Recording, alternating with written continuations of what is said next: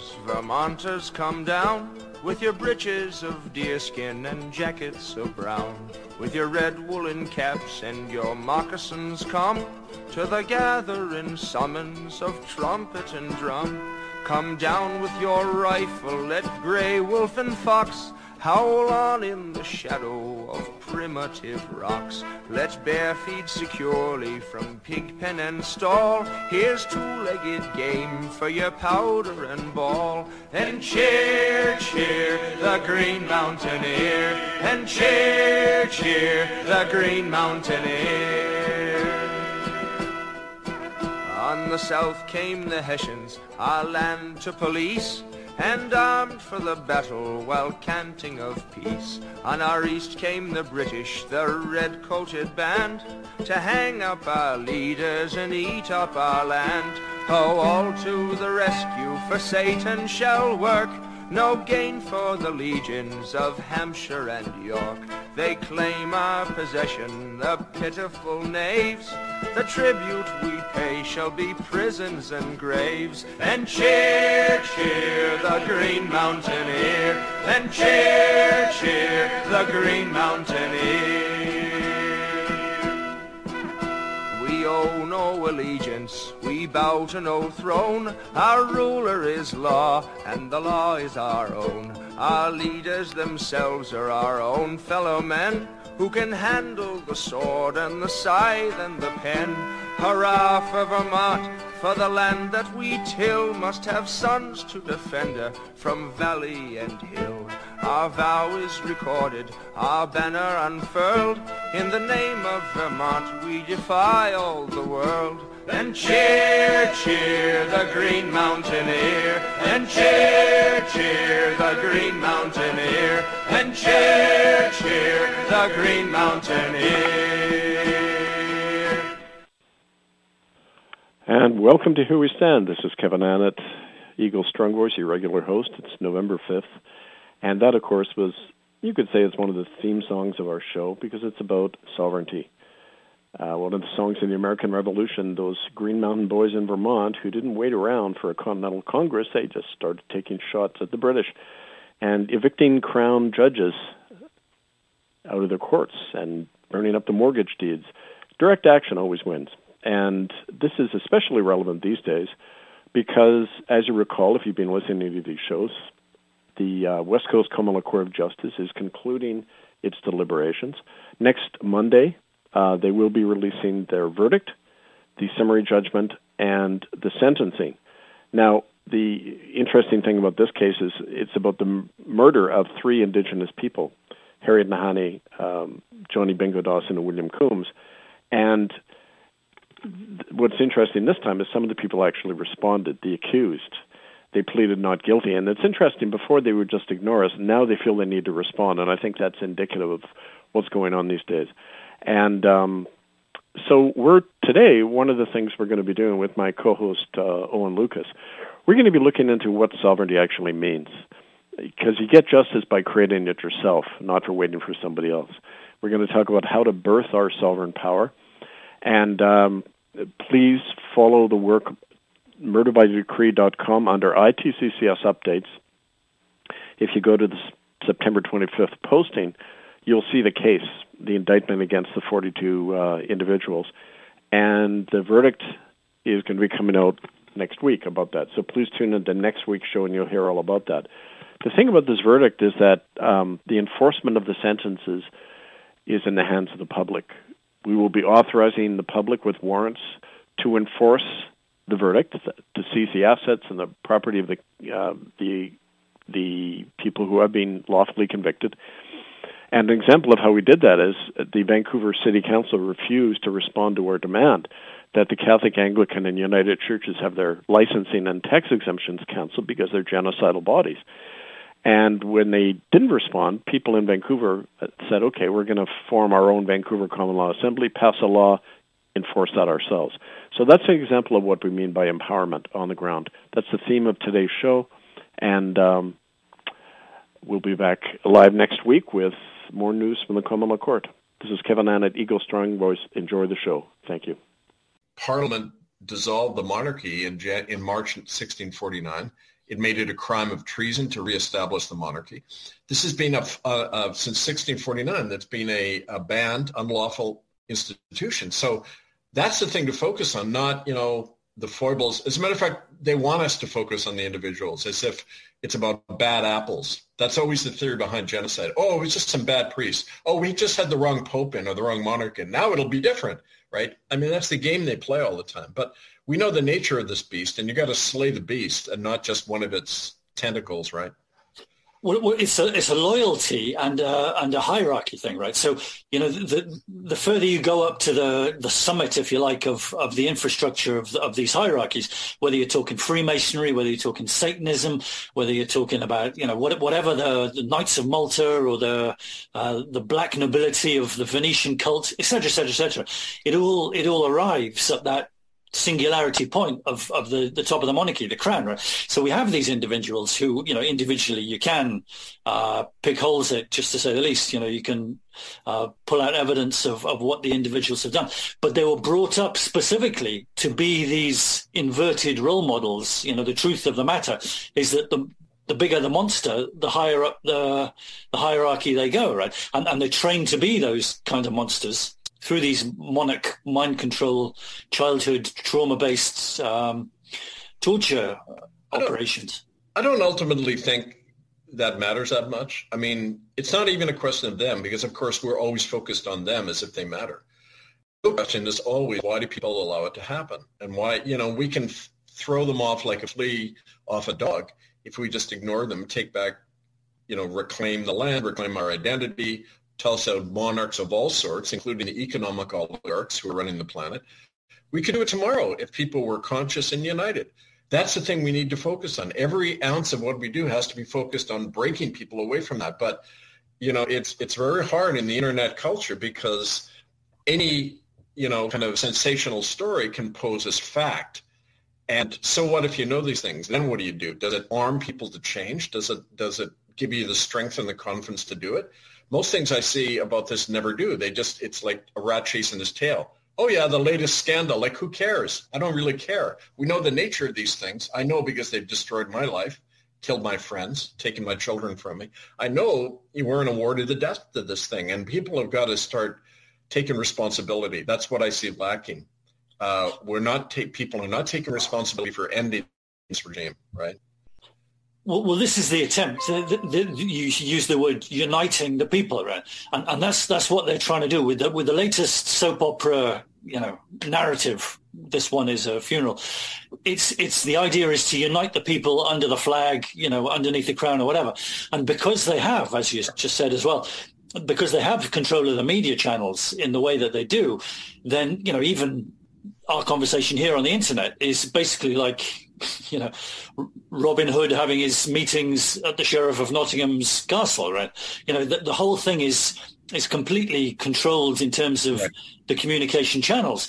And go for it. That's the most first basic issue is you, you don't form an alternative by doing it through the internet because it's, you know, GlaxoSmithKline controls Zoom and Google and uh, YouTube. So the, the point is that when you get the alternative is when people meet locally, and we do that all the time in our Republic right. meetings, uh, common law meetings. You get people together face to face, and you say, "What law are we going to pass in our community that's going to change things? Like keep the tax money in the community, seize these church and crown b- buildings. They can all be seized now legally. We, you, the warrants are all there in murderbydecree.com, right? Um, and, and and so getting people to take that step, it, it, takes the hard, consistent work on the ground, face to face in your own community. So, uh, uh, you know, the many attempts on this, 95% of the attempts fail. Not because of infiltration, not because of mind control, because of the people themselves. It's like, you know, the, remember the Spartacus slave rebellion in 73 AD, I think it was, uh, in Rome most of the slaves of Italy revolted. They almost overthrew the Roman system. Okay. But they didn't, the slaves didn't do it primarily. It was Spartacus and there was a core leadership of gladiators I don't know if you saw the movie with Kirk Douglas, but these gladiators broke free and they led. They were the trained cadre that led everybody. This, he didn't go and speak to the slaves about, hey, we should revolt now. Let's have a plan for how we revolt. They went ahead and started killing the uh, land, the, the slave owners, and they, they led the slaves in a revolt. They didn't talk. They acted. And that's something that people don't have the ability to. They've lost the ability to act. And that's the first thing we have to understand we have to lead by example. That's why we occupy churches. We say, look, this is how you do it. Now let's do it. Action, action now is a measure of all things, and that's the only language I understand these days. And that's why it's it's hard to communicate with people because they're expecting, okay, what do I need to read next? Right? No, it's not about reading. It's not about information. You know what the problem is, people, right? Yeah, and and so those those actions you know, the, the question then, w- what are the actions? Well, you can get together in, you know, the, the town hall or the church hall or whatever it is, and, and you can get together, but then it's it's another talking shop, right? So, you know, no. in, ter- in terms no. of choosing the actions of what to do is is a bit blurry, right? It's kind of foggy. What, what are the, what are the actions that the people need to do? Oh yeah, well, coming together itself is an action. When you meet face to face, Sure. Discussion on something real is the first step. But then you say, okay, Native people do this routinely, people affiliated with us, especially in Western Canada. They don't talk at all. They just go in and, and they, they go into the Catholic Church and they tell the priest to get out and they take over the building. They've done that a few times. They open up as daycare. They open up to the homeless, and there are a lot of them in the Native world. They say, come in and use the church now. What are they going to do? The Mounties show up and they say, hey, this is our land. You never uh, signed a treaty with us. Bugger off. And Mounties always do because they know it's politically incorrect to attack Native people these days, right? You can use that as a lever, right? But so Native people do that because they've got nothing to lose. As we've talked about this before. The homeless natives who occupied the churches with me, they were almost all homeless. I mean, they didn't have anything to lose, and they knew it. But uh, that's not the case with with you know so-called white people uh, and people who are locked into the system you know, to take an action like that is almost inconceivable for most of them. And you can only break the ice by, by getting people to the point to realize you have to because they're going to come to your door next, right? Um, despite the latest kind of, they're, they're pulling back. Apparently they're, they're saying that Biden the other day said, oh, the pandemic is over. And they're opening up the border with Canada again. And, and uh, you know, so, but the point is, that's a pause in the whole war. It's going to get even worse. And people realize the only way to fight it, the way is action, defending yourselves, eventually in arms. I mean, this it, it comes down to a civil war, which is what we're in, right? So, are you, are you expecting there to be that we're in a we're in a pause period at the moment, and that they're they're, they're brewing uh, an assault and attack?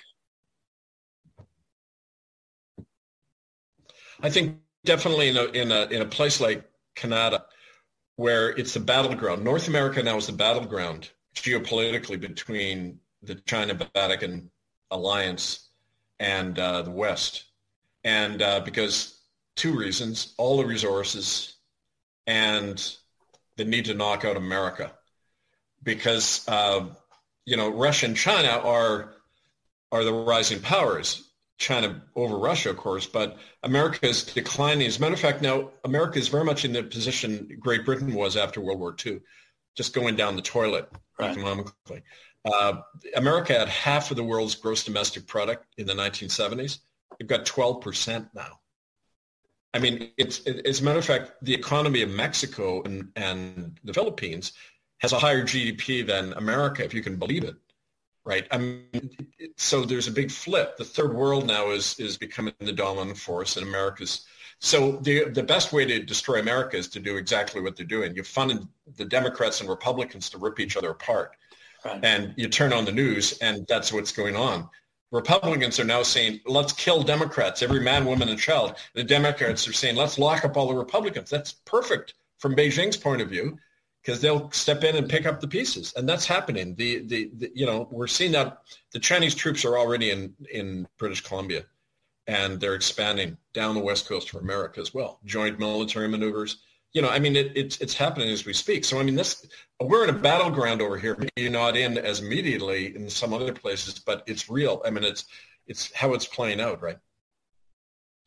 and and they have that classic divide and divide and rule, right? They, they've they've got their media channels. They've you using the Democrats and the Republicans, or you know they can use the blacks versus the whites, or they can use you know oh, yeah. Christ, the Christians against the Protestants, or whatever it is, and, and this same yeah. cycle of self uh, destruction of the public uh, is instilled via the the media channels of the day, right? And there's a very interesting list I saw uh, about the the Federal Reserve currency. Whichever nation is holding that Federal Reserve currency uh, becomes the the leading powerhouse in terms of uh, the the empirical hub and, and central point. So you know it moves right. You can plot with a historian called Webster Tarpley how this cancer has gone. You know from all the the millennia from Sumeria and Babylon all the way up to where we are with this one. You know USA changing over across the Pacific to to China, but it's it's so global now, and there's so much. Um, passive rebellion. Maybe that's a, an interesting way to say it. You know, just, just over here locally, we've got homeschool circles. People are rejecting the, the education system. We've got uh, food gardens. People rejecting the, the trucketarian supermarket culture. Uh, common law assemblies seem to be uh, very much on the rise where, wherever you look around the world these days. So, you know, is this transition going to work? Is you know, with with the injection, genocide, cull, whatever you want to call that, everybody's alive and, aw- and awake to what's going on with the details of that. When I say everybody, a, a large percentage in, in comparison to, uh, you know, what, what, what they expected with it, I'm sure. Yeah, you've definitely seen that shift happening. Um, here's the thing, though. I uh, find that when people take the example of the common law assemblies, when they form them, the the spirit is very much what each person is thinking, what do I need to do to protect myself? Not what do we need to do as a group to create something different? That's never on the agenda. It's always about I need to protect myself. As soon as they're able to, they because that's all they were there for. Um, and and so it's building on sand. You have to ask on what basis are you appealing to people? You got to give them a vision beyond themselves because if you don't, I mean, you know, it's like had a perfect example that in Southern Ontario. There was a group called the uh, Community Support Alliance. And they were doing all the things you were saying. It was fantastic. They were building homeschooling. They got farmers together. They were doing food exchange networks. Great. And I went to one of their meetings and I said, look, that's good in a, in a defensive sense, what you're doing. But you've got to have a, a new framework, a, whole umbrella of a sovereign republic to operate within. Otherwise, you're de facto in their jurisdiction and they have authority over you, right? And, and, you know, you could see the whole thing shift. People went, wait a minute, you mean we have to replace the system? Well, won't that put us in danger? And boom, they all fell away, every single one of them.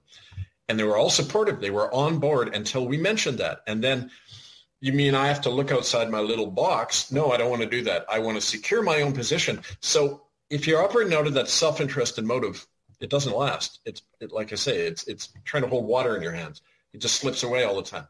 So that's been our challenge to get people to evolve.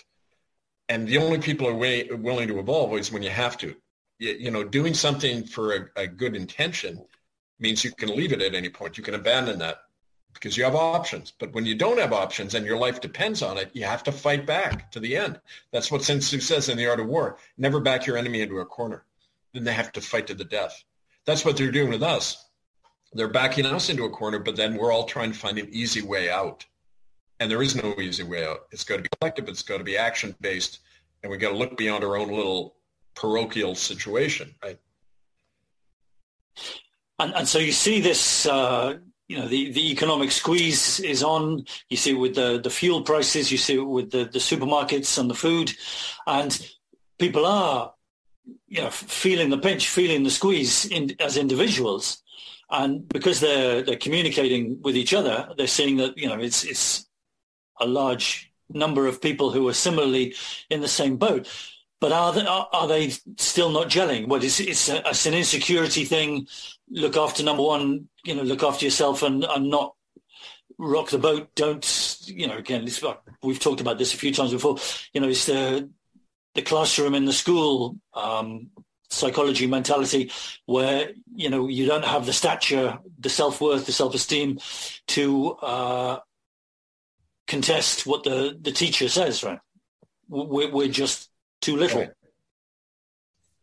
Yeah, we, we don't believe in ourselves because we, we're being raised in a corporatized, atomized culture where you don't trust anyone. You just take care of yourself and keep all the slaves divided and fighting each other. I mean, you know, it, it, it's it, they don't need to repress that much because we do it to ourselves. It's a self-replicating slavery, right?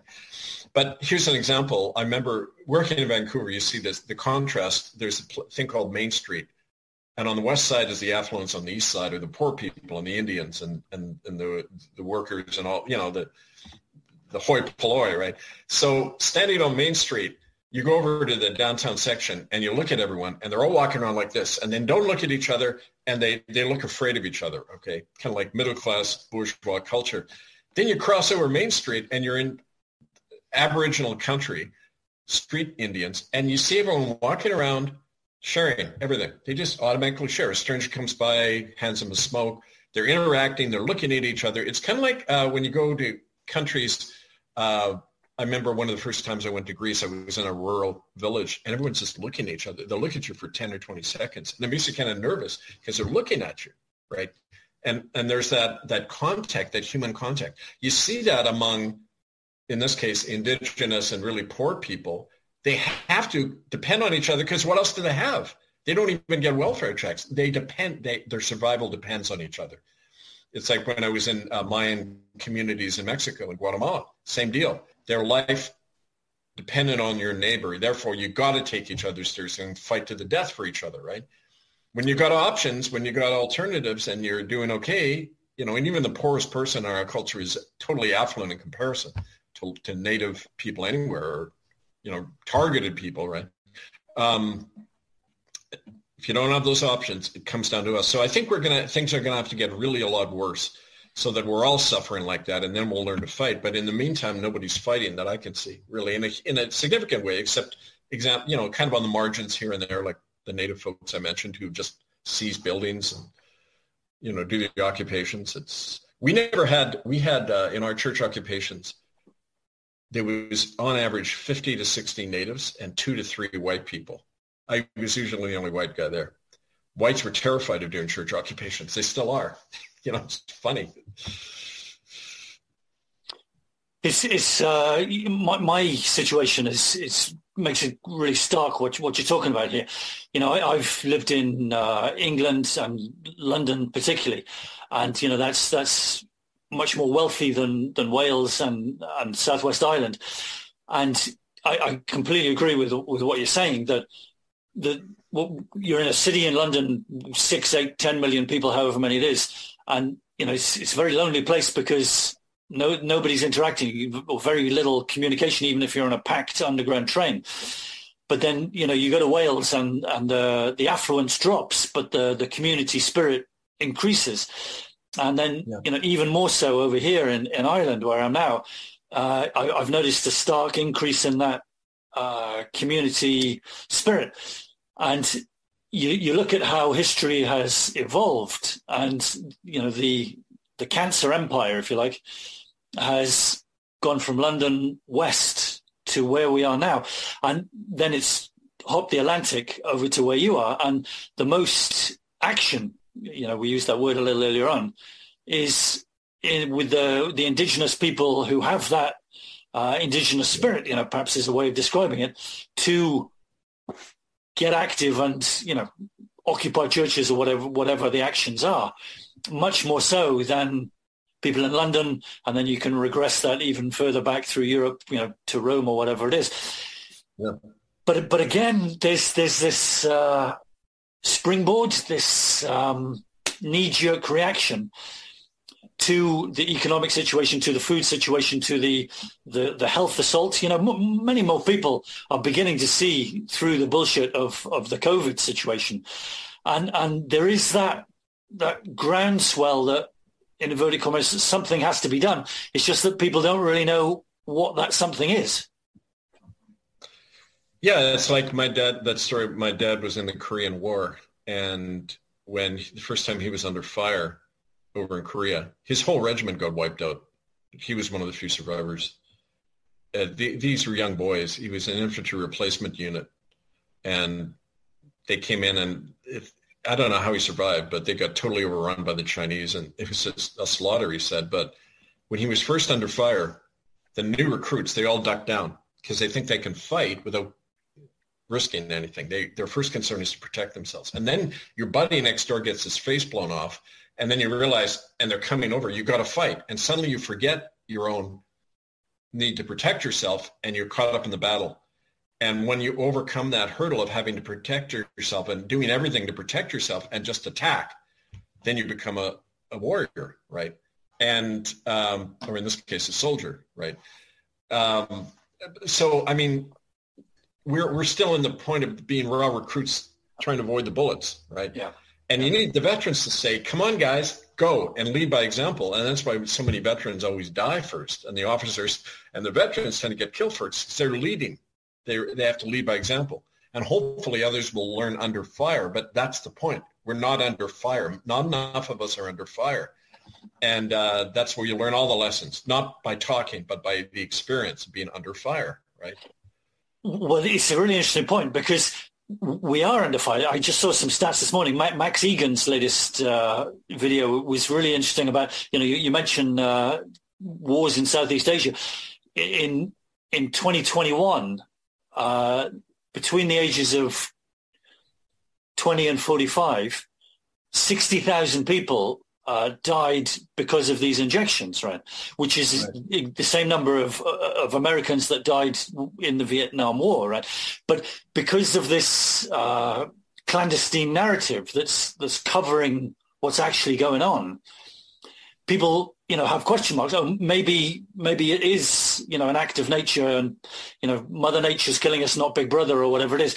But as these stats increasingly become mainstream and understood and, and realized and you know everybody's got someone in their community or in their backyard that has had myocarditis or you know a stroke or whatever it is because of these injections.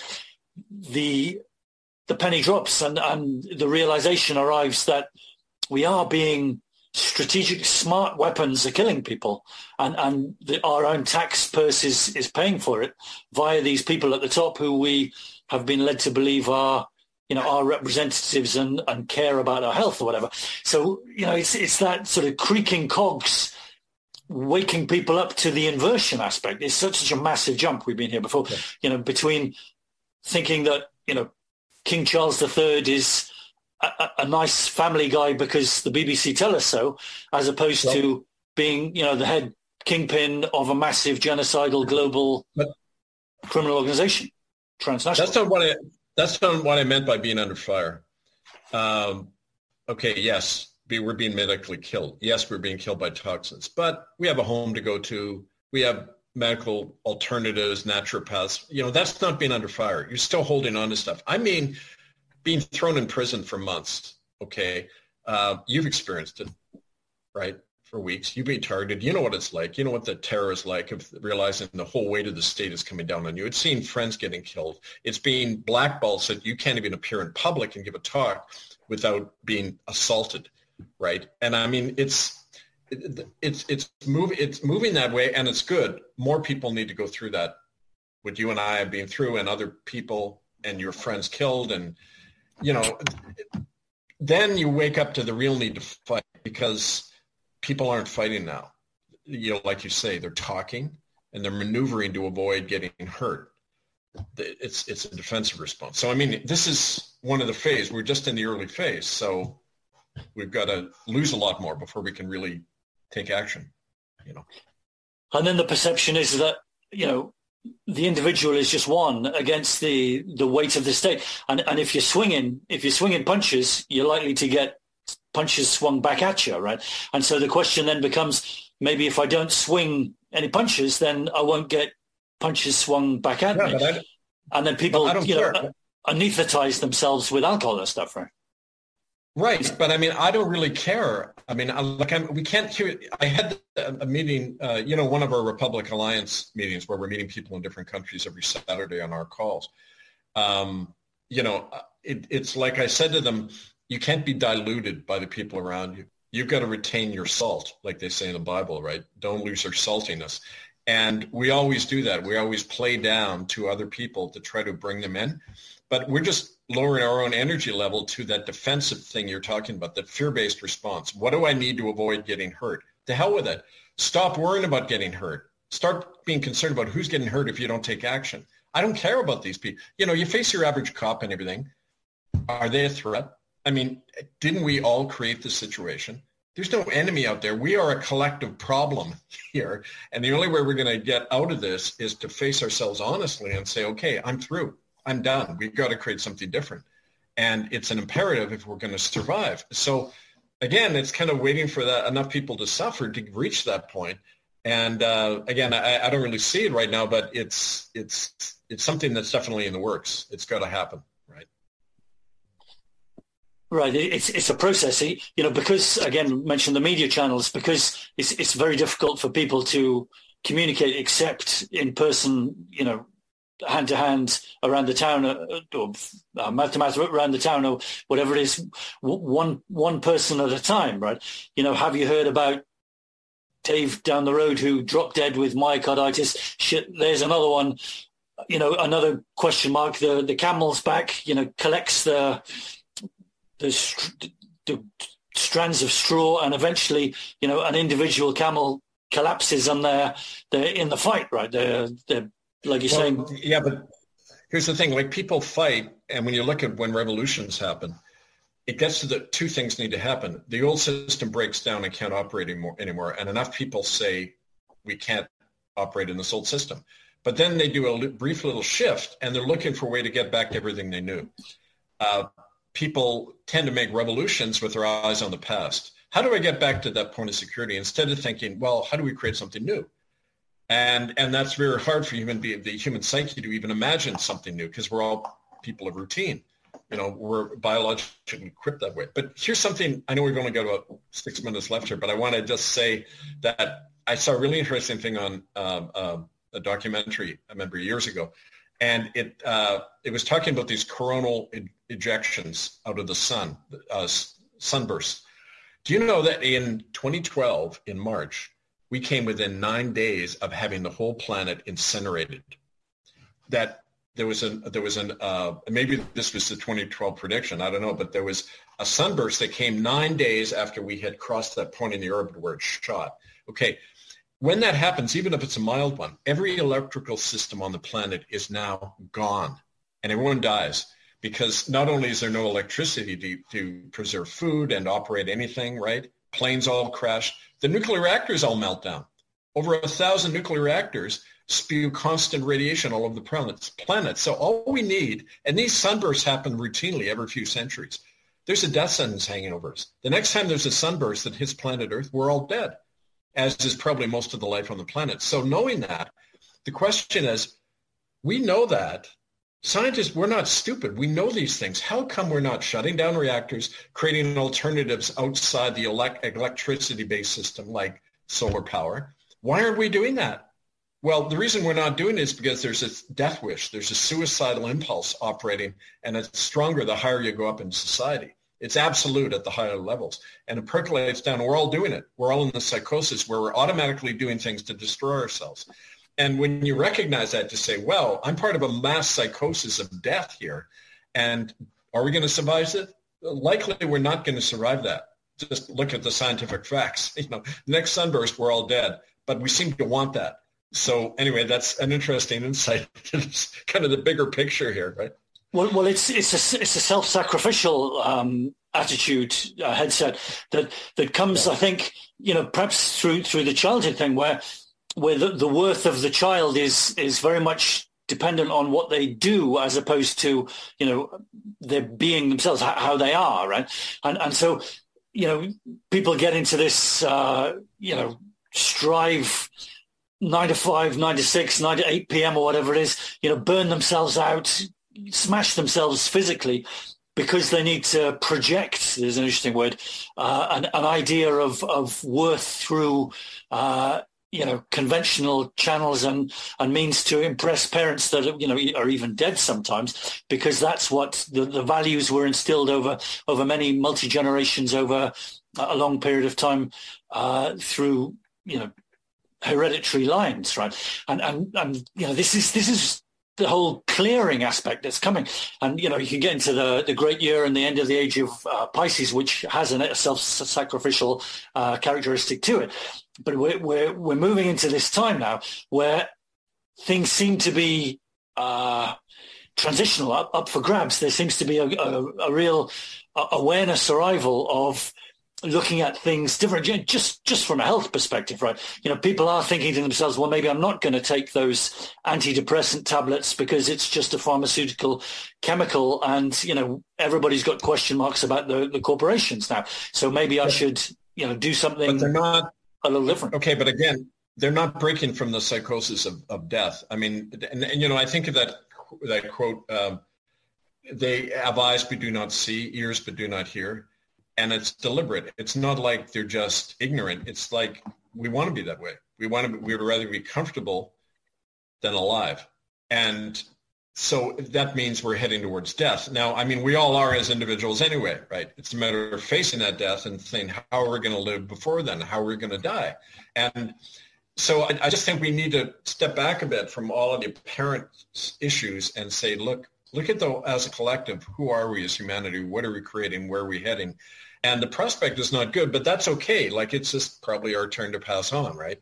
But but we can't. There are no parameters. I think my main point is there are no parameters. There's no measures, measurements within the system whereby we can look at any of this because it's all based on a huge illusion of this this this cult of death, which we play out. Look at history. Look at our genocidal history Right, it, it is a death cult. It is death cult, and, and the parameters you talk about are very much connected with leadership, right? And if the leadership are, are sacrificing the public as part of cult rituals, then you know that's something that needs needs addressing. Right? Hey, we have got two minutes left on this call, Kev. Shall we stop it and start again for ten minutes?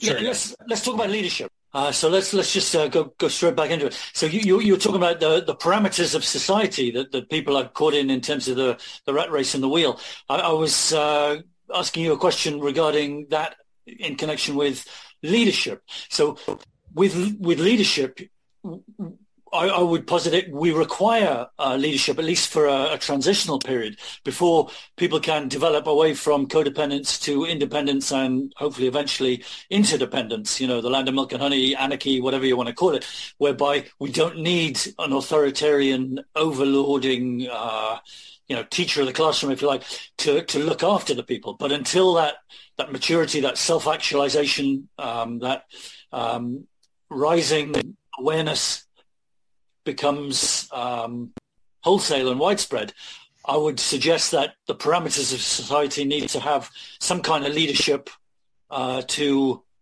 uh, facilitate it. Taking people on about their assumption that politicians are evil, he said, "No, they're just us. We get who we we we elect who we are, right? Uh, if they're mediocre and self-serving criminal, well, who put them in power? People. Uh, what culture raised them? You know, it's it's like we have to take responsibility. Nothing's ever done to us. The leadership reflects who we are, right? And even the notion of leadership, it's when you look, it's interesting that I the first thing I studied at university was anthropology because I was always fascinated in this question of how did it come about that humanity uh, created a state and kings and churches and you know religious rulers? How did that even come about? Because it doesn't make any sense if you're just tilling the earth why would you think that somebody had to rule over you? Why would you have to hand your cross over to somebody else and go fight his army, right? Um, that came about because um, when you started living in communities, you suddenly had surpluses of food, okay? So you then had the ability for a few people to say, well, that's mine now, right? And that private monopoly over what was a gift given by all, given to all by, you have to somehow convince people that's necessary. How do you do it? Religion. Hey, guess what, folks? These few people over here who are claiming all the food, they're actually descended from the gods. You know that thunder in the sky? They're his children. They were appointed, so they're closer to heaven than you are, which is what the Pope still says. You know, Pontifex Maximus, he's the link between heaven and earth. So iceberg. One of them found top, six sevenths beneath the surface. And that's the mass of humanity we serve these elites, right? Because we think they're better than us. And besides, what's the alternative? It's set up for a few to rule the many. That's leadership. Leadership is somebody telling you what they can do. But there's a the internal leadership which says, no, born sovereign. Nobody can tell me what to do. That's the indigenous way of looking at it. Nobody can tell another what to do. I mean, where did they gather that authority from? If you have a gun again, you you with us, don't you? That's not free. It's been coerced into, you know, you're going to get arrested if you go against this that everyone's afraid of. So when you say leadership, you got to be saying, well, what kind of leadership and who's it serving, right? That's kind of my general take on it. Yeah, I, I, would I would completely agree that there's that um, you know corporatization of, of the spiritual aspect of life, where they have said you know put put your money in the collection dish. We've got to keep the roof over the church, and you know uh, in order for God to be pleased with you and, you know, for the, the rains to come every season to grow the crops, you got to pay. Sure, there's, there's definitely that. But I would also uh, suggest that similarly, there's the, uh, the false flag idea where a bogeyman enemy is created so that people's uh, resonant energy is fear. And so, you know, go back into history and the village is afraid because the Viking raiding ship might be coming. So in order to protect us from the the the terrorism, is to keep it a, a general phrase, we've got to pay for the knights or pay for the weapons or pay for the uh, the the castles in order to protect ourselves, and that then requires an aspect of of leadership uh, that needs to be separate from the tilling of the land and the uh, the the creation of the the general sustenance because of the the fear factor that is instilled right uh, deliberately. Well, think about all those soldiers right now. This is just the latest war, right? But I mean, think of the Russian soldiers and the Ukrainian soldiers. Why are they killing each other? Um, you know, I remember my my uh, good friend Ellen Murphy. She was arrested for you know a flyer at a U.S. Army recruitment office in in uh, Bellingham, Washington, and all it said was why kill strangers? Because strangers tell you to. And that's that's the basic issue. Why should I go kill a stranger? Right? Well, you're convinced that there's somehow a threat to you, like you said. You create the external threat, and now you know they're condemning Russia and the Security Council for crimes against humanity. Right? The the perpetrators of crimes against humanity are accusing other genocidal killers of genocide. Okay, so the point is, how do you get the masses of people to do what's against their best interest and which doesn't come naturally. We don't naturally kill and hate each other. Quite the opposite. We're like Mar- Marcus Aurelius said in his meditations, he said, we are born for cooperation. Human beings are like teeth in a body and like hands. We're built to cooperate together. That's how we are naturally. The cooperative principle is, is the law of nature. So how do we subvert that and get everyone to hate and fear each other? Well, we've talked about a lot of those methods, but it's also when you're cut off from the land, when you're cut off for your natural relationship to Mother Earth. When you when you see, uh, I was out uh, the other day in the countryside, and I was just stopped by asking for directions. And this farming family, they were so open. They offered me a meal. It's like when you're close to the earth, you're not threatened by anybody. You're in that natural harmony, right? And you probably see that over in Ireland. People are like that quite often in Ireland, right? It, it, it's, it's phenomenal. I, I, I stopped for directions uh, a few days ago, and I was there for an hour having tea and cakes. You know, people are just so friendly. You know. But but what, what the awareness is, is coming around to, and you know, it's yeah. you can get a bit frustrated by the, the speed with which it's happening, but it, it seems to be you know increasingly happening. Is that the whether it's COVID, whether it's Putin, whether it's Bin Laden or Saddam Hussein or whoever the bogeyman is, is instilled into the psyche and the perception by the media mm. channels, and they are controlled by you know those people at the top of the pile. And you're right. I, I, I don't contest for a second what you're saying that that because of our own um, you know lack of effort or, or apathy or, or whatever the reasons are, we are you know, meeting the reflection and the representation of, of ourselves with our leadership. But our leadership are self-destructive, right, to, to mm. humanity. And that uh, understanding, that awareness that we're fueling our own downfall and destruction to, you know, help the, we started this conversation, we'll perhaps finish the same conversation with the phrase parasites or, or vampires, you know, that, that are sucking our blood from us and we're, you know, fueling them with which to do so.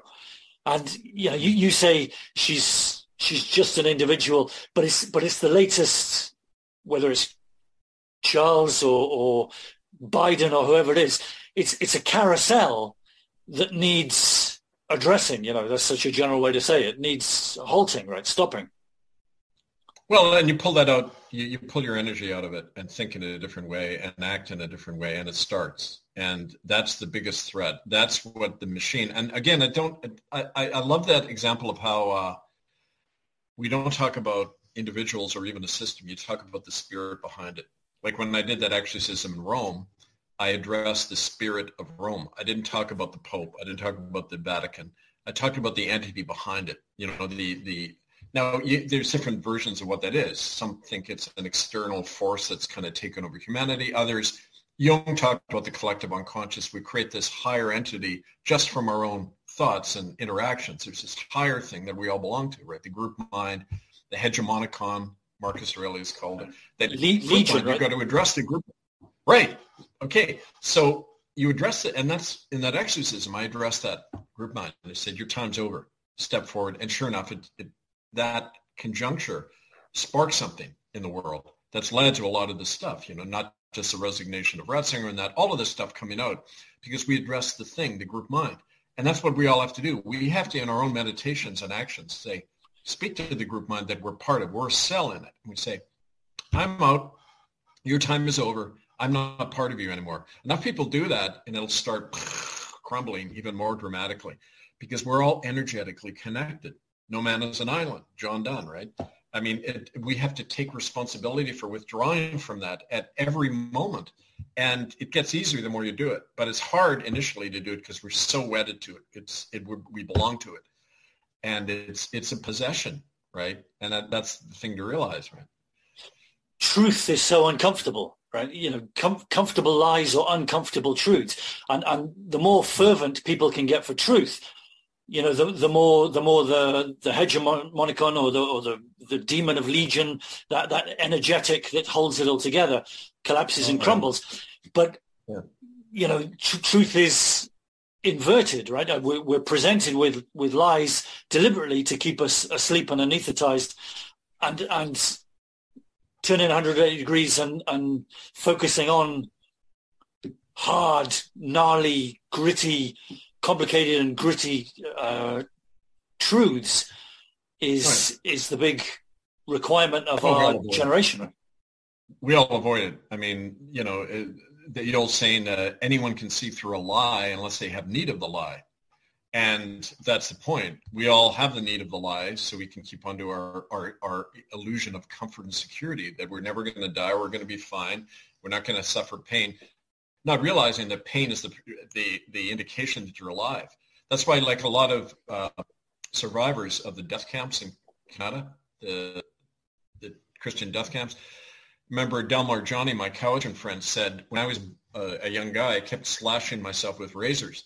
And I said, like, why? He said, well, I had to remind myself I was alive because the pain told me I was alive. I said, well, why did I have to be reminded? Well, to survive these monsters raping and torturing me and killing kids around me every day, I had to withdraw. Boom. I withdrew into my own little world and I didn't know if I was alive anymore or not, right? It's like a classic dissociation and psychosis, right? So we need the pain, not self-inflicted, but the pain of reality to get us back into what's real because we're all anesthetized and in a dissociated life because of all of this horrible trauma, right? Yeah, certainly yeah. disassociation and we're back to mind control right because that that's what's uh, done with these divisions with these alter egos you know the, the roles we play whether you know we, we, go to work and, and present ourselves as a, a, good employee or we go back home and we present ourselves as a good husband or wife or father or whatever it is you know getting down to that truthful essence of of what the the, the human is, the, the individual is themselves. And then, you know, as opposed to, or back to the hegemonicon, the, the, the demon of legion, right? The, the group think, the herd mentality. It's, uh, it's the big, yeah, the, the, the, best moment, the most liberating moments I've found with individuals are when they're on their deathbeds. And, um, Native people easily, uh, I think in one of my books I described this, there were two incidents in West Coast General Hospital in Port Alberni. I was with a Native family whose elder were dying, and then I was with a white family whose who the mother was dying of liver cancer. And the natives were gathered around this guy. They were all wailing. Little kids, they even brought in the dogs. The whole family, the whole extended family were there surrounding him as he was dying. And they were crying and they were hugging him and they were showing all this emotion. It's like in an Irish wake, right? It goes on for three days. And everyone's just mourning and laughing and remembering the guy. It's like this incredible chance to just say goodbye, but also to, to value the beauty and the sacredness of every moment of life, every breath, right? And I, you know, I went from that, and then down the hall, this woman, Carol, was dying of liver cancer. She was only in her 30s, and they were all standing there, really rigid and frightened. And the, the brother is saying, "Don't worry, sis, you'll be up and around next week, right?" and she's in her terminal phase. Remember, skin was all yellow. She was going. So I finally had to say to them, it's time to say goodbye. Say your goodbyes. And they turned on me with such vehemence and anger. Said, you know, how dare you? How dare you say that to her? And I said, no, it's the truth. Look at her, right? And they eventually broke down and they did. They went through the same thing the Native people went through. But it took that, and, and in a way I see that's still my role. I'm saying to the whole culture, look, we're dying. It's our last days. Maybe something will come out of it. Maybe not. Who knows? But face it, people. And after that, they never talked to me again. They quit my church. They never. They saw me on the street. They wouldn't look at me because I was that ugly reminder of what they were in. You know, that dissociated denial of the death we were in. And and to me, I always remember that because it's only when you can face that that that when you have that indigenous sense of the the, the, the beauty and the mystery of every moment of life and how death is part of that. It's that beautiful transition to who knows what. But you know, it's um, it, you see that in the deathbed. So we're in a deathbed moment. We're in a death very much. The exorcism didn't work. We're in the deathbed phase, right? Yeah. You, you were the scapegoat, right? You, you were the the messenger to be shot, right? Because you you were the the harbinger of truth they that they didn't like. That's why they still hate me. You that's to, brother. That's why all. That's why the smear campaign. That's what the hate Kevin campaign is exactly what we're talking about. Right. Pack, pack it all up, pack, pack all the shit up and put it on someone's uh, shoulders and then, you know, sacrifice them. Sacrifice is, is, you know, you can get right back to uh, the, the ancient tribal cultures, right? You know, because of the harvest has failed, you, you put it into a goat and you, and you create the scapegoat, right? You, you sacrifice the goat and, and those those uh, those energies of emotion, powerful limbic system emotions, are uh, to be honored and respected. You know, you think about it from a, a scientific, energetic, um, electrical, electromagnetics perspective. You know, the, the oscillation is what creates the power, right? So, so if you're cutting yourself off from uh, a big movement of emotions, you know, we've even got a, a, a phrase for it uh, label people as, as mentally ill these days, right? We call it bipolar, right? If, if people are, are moving their emotions from one place to another, we say that they're, they're mentally ill with it, right? But in fact, that's, that's uh, oscillation is, is what creates the, the power, right? It's, it's, it's so healthy to, well, and that's, to have the capacity. That's interesting. There, there it's interesting the system would call people bipolar because then that's this massive projection because that's, we live in a completely bipolar culture. I think that when you see in America, they like to fly the American flag and the Confederate flag side by side as if the Civil War is still going on. Well, it is still going on because you've got those two thrusts in America, one towards liberty and the other towards slavery. And uh, the, the, great book to read, Democracy in America by de Tocqueville, he was a French aristocrat who came over and studied America in the 1830s. And he said, Americans have this, this two impulses. And this is, can be said about everybody in the world. Um, one is they want to be self-governing, but by doing that, they, they're so concerned about themselves, they surrender uh, responsibility for public affairs to a few people. So America have within it both liberty and tyranny side right. by side all the time. Because to have the self-focused life, you need a few people running things. And that's the big contradiction in all the talk of freedom in that is that, okay, but what about responsibility? What about take, like we talked about at the beginning, it's not about my rights. It's about responsibility for everybody, taking care of each other as well, right? That's where left and right can come together because right's all of, it's like right wing is right brain. It's all, you know, impulse. Left wing is left brain. It's rational. you know, the, the cooperative impulse of the uh, of, of, of left-wing politics with the individual right impulse of right-wing. Why doesn't it just come together? Why don't we overcome that political bipolarism and find that unity? So, I mean, all of this is personal and political, psychological, but it's all in the terminal phase, and this is, gives us a chance to look at it all because it's ending. Right. Yeah, and, and, and you can you can get you know electromagnetic scientific about it. When when when those poles of the magnet spin uh, in harmony faster and faster and faster, then it, it creates that that uh, one up and down pulse yeah. because of the spin rate, which is which is a very healthy uh, conclusion to it all. It, the centrifugal, you know, the, the, the black and white, if you like, creates that um, singularity mm. of of shade, right? Right. right. Still science. Oh, this is good. Good stuff. Yeah. Okay, okay. We hit the hour, Kev. Let's uh, call it call it a day, shall we? Okay. Uh, chat you Thanks, Owen. I look forward to Yeah, see you on the weekend. Yeah, I look forward to talking to you on uh, Saturday on the call and hearing this on on, on your uh, broadcast. I'm going to sure. play this on the air too. So thank you. Okay, okay. Yep, nice one. See, see, see you on the weekend. See you Saturday.